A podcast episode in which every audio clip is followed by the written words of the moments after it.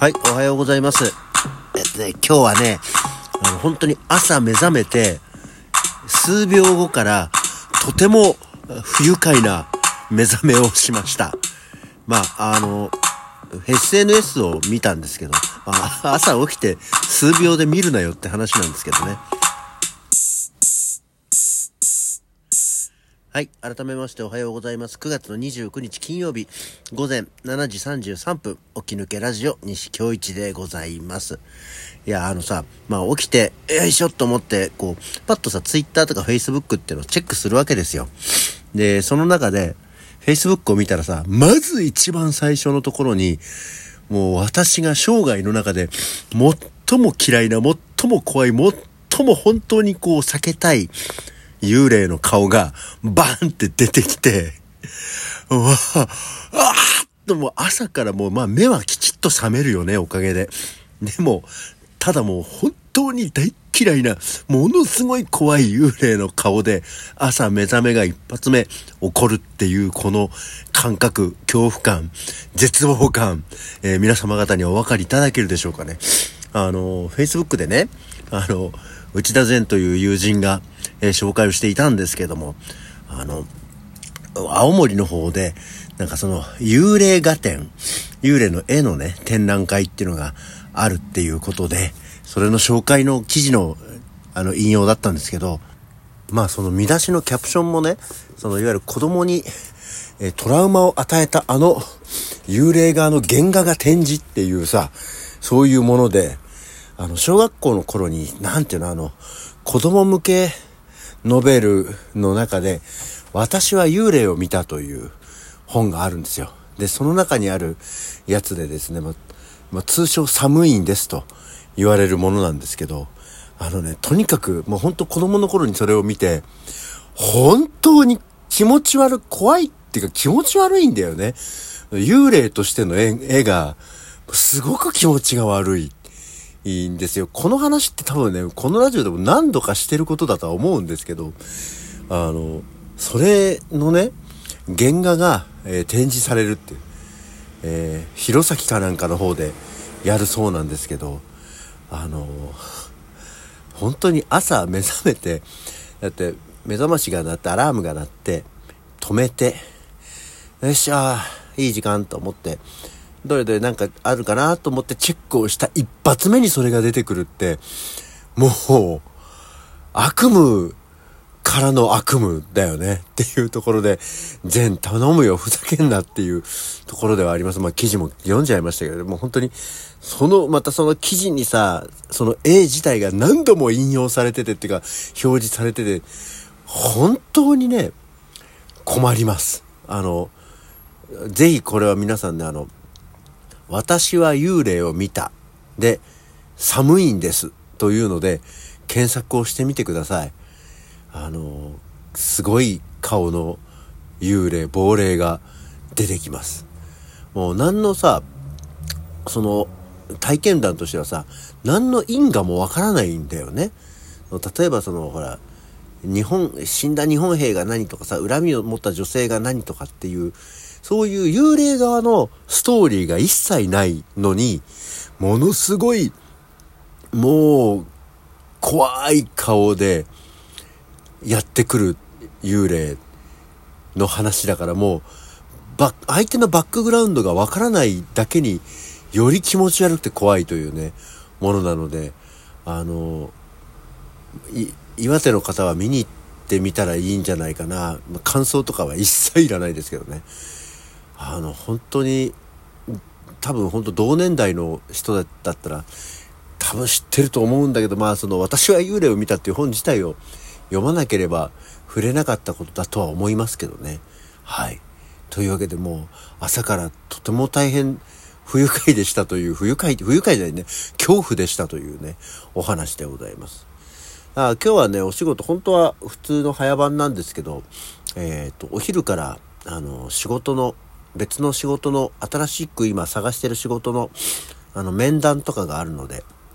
午前中はお休みをして面談終わってから仕事に行くつもりで、えー、今はやっておりますんでね全然ゆっくりの、えー、日なんですけどもだって1時からだからさ 午前中ぐらいにしといてくれればいいんだけど、まあ先方さんのね、あれもありますから、1時から面談なんで、本当に行けんのかな仕事っていうぐらいではありますけど、まあまあ、ちょっとね、ここのとこはまだお休み立て続いちゃうんで、いかんねばにやらないなって思ってはいるところでございます。そんな大事な日なのにもう朝から寒いんですを見るっていうね。頼むよ、朝のこうスタートはきちっとしたいのよっていう話でございます。はい。そんなわけで今日は何の日？今日は中秋の名月だそうですよ。一応紹介。まあただ今日9月29日がびっちりっていうことじゃないとは思うんですけどね。旧暦の8月15日から16日の夜、えー、の月を中秋の名月と呼ぶと。で、古くから月見をして美しい月をめでる習慣があります。日付は秋分の前後半、前後半月度期間。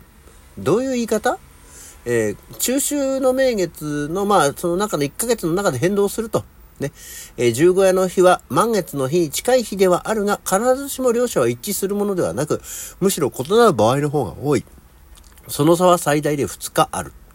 中秋の夜に雲などで月が隠れて見えないことを無月。中秋の晩に雨が降ることを雨月と呼び、雨月物語とかの雨月だね。えー、月が見えないながら、もうなんとなくこの明るい風情を称するものとされる。某、持あの、望むという字ね、は満月を指す。また、徘徊、俳句ね。徘徊では、旧暦8月14日から15日の夜を、松酔い、待酔い、松酔い。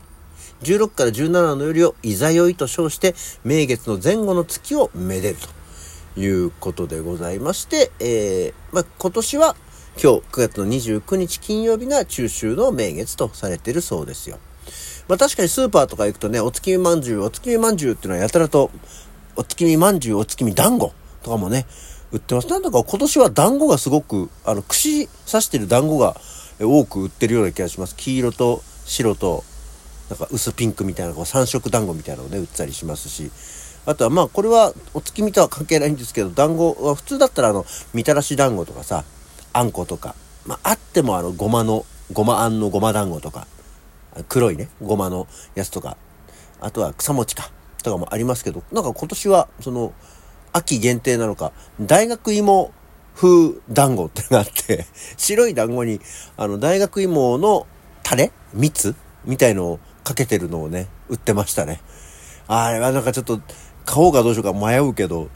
芋に味があるからいいんであって、団子は白い団子のまんまだったら、あの蜜だけだったら味気ないんじゃないの？と思いながらおりますけどね。